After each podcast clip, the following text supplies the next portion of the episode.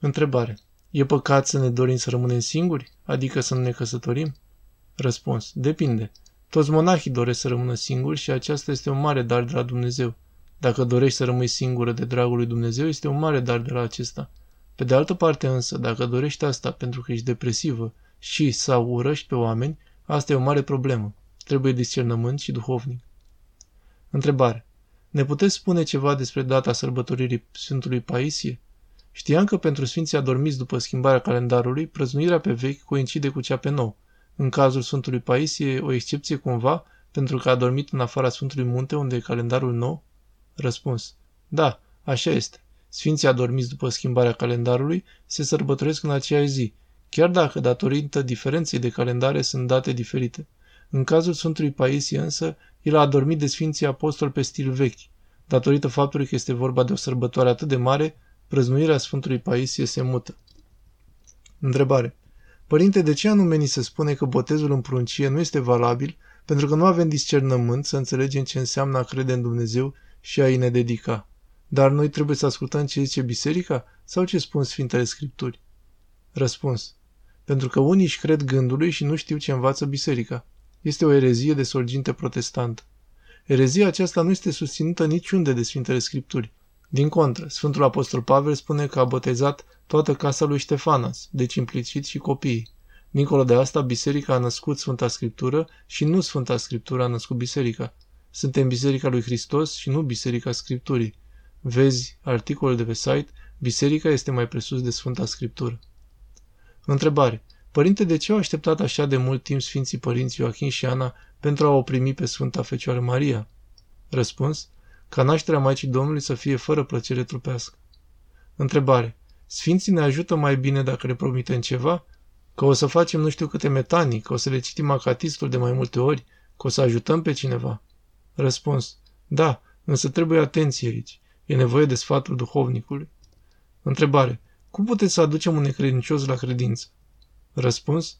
Prin rugăciune și exemplu personal și abia la final prin cuvinte. Să-l determinăm de asemenea să facă fapte bune. Asta prin exemplul nostru. Întrebare. Sunt momente în viață când trebuie să iei decizii și atunci îmi lipsește faptul că Dumnezeu nu vorbește direct să spună da sau nu, iar în rugăciune nu primezi răspuns pentru că e slabă. Ce e de făcut? Răspuns. Să întreb pe oamenii pe care îi validează Dumnezeu în fața ta. Întrebare. Părinte, ce putem face când conștiința noastră adorme și nu mai e alertă la păcate? Pe lângă rugăciune, cum putem să o trezim ca să ne putem mustra și smeri? Răspuns. Să stăm. Serios. Taie orice contact cu exteriorul. În clipa în care omul se liniștește și se oprește din vârtejul acestei lumi, atunci se vede pe sineși. Întrebare. Părinte, cum credeți că vede Dumnezeu lucrurile atunci când suntem istoviți complet de o anumită povară? Deși El ne îndeamnă la răbdare, știe totodată că suntem limitați în acest sens. Cum ați comenta? Dumnezeu e Tată. Lupta noastră e mărturisitoare. Dumnezeu nu caută victoria noastră pentru că este imposibil asta. Dumnezeu ne dă victoria dacă vede că ne luptăm. Întrebare. E bine să stăm la slujbe cu ochii închiși sau cum trebuie, ca să fim mai atentă la rugăciune? Răspuns. Da, e mai bine cu ochii închiși, însă asta ne poate provoca somnolență. Cel mai bine e cu ochii în pământ și să fim atenți să nu-i ridicăm. Întrebare. Părinte, pentru noi cei care trăim în marile aglomerări urbane, care ne ducem mare parte din viață la serviciu și în trafic, cum am putea vedea asceza despre care ne vorbiți des? Răspuns. Să ai un program constant, zilnic, în care să te rupi de lume. Întrebare. De ce credeți că e bine să mergem la biserică la slujbe? Răspuns. Este esențial. Vezi articolul Părintele Teologos, slujbele, ce sunt, cum ne comportăm și Symphonic Heavy Metal. Întrebare. Dacă ascultăm rugăciuni sau slujbe la telefon ne este de folos? Răspuns. Mai bine să te rogi tu. Dacă nu poți altfel, ești pe drum, atunci da. Întrebare. Cum putem să ajutăm pe cei cu tendințe suicidale, dezamăgiri în dragoste, datorii la bănci, etc.? Răspuns. Oferindu-le dragoste, să vorbim cu ei cu compasiune.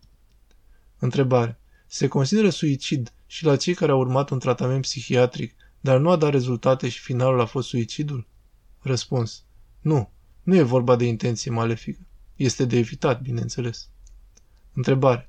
Există și sinucidere duhovnicească? Care e aceasta? Răspuns.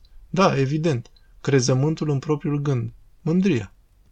Întrebare. Părinte, ce recomandați soților care nu reușesc să facă copii, deși încearcă de mulți ani? Îngăduiți fertilizarea in vitro? Răspuns. In vitro este foarte periculos, pentru că se aruncă ovule fecundate, adică avurt. Vezi aici articolul Când va veni sfârșitul lumii, Părintele Teologos. Întrebare. Dacă ești celibatar, celibatară, nu este cale de mântuire? Răspuns. Este, cum să nu? Uneori chiar mai bine. Întrebare. Dacă primim un canon și nu îl respectăm în tocmai, ce înseamnă asta? Răspuns. Ești dator în fața legii duhovnicești. Dăm dreptul vrăjmașului.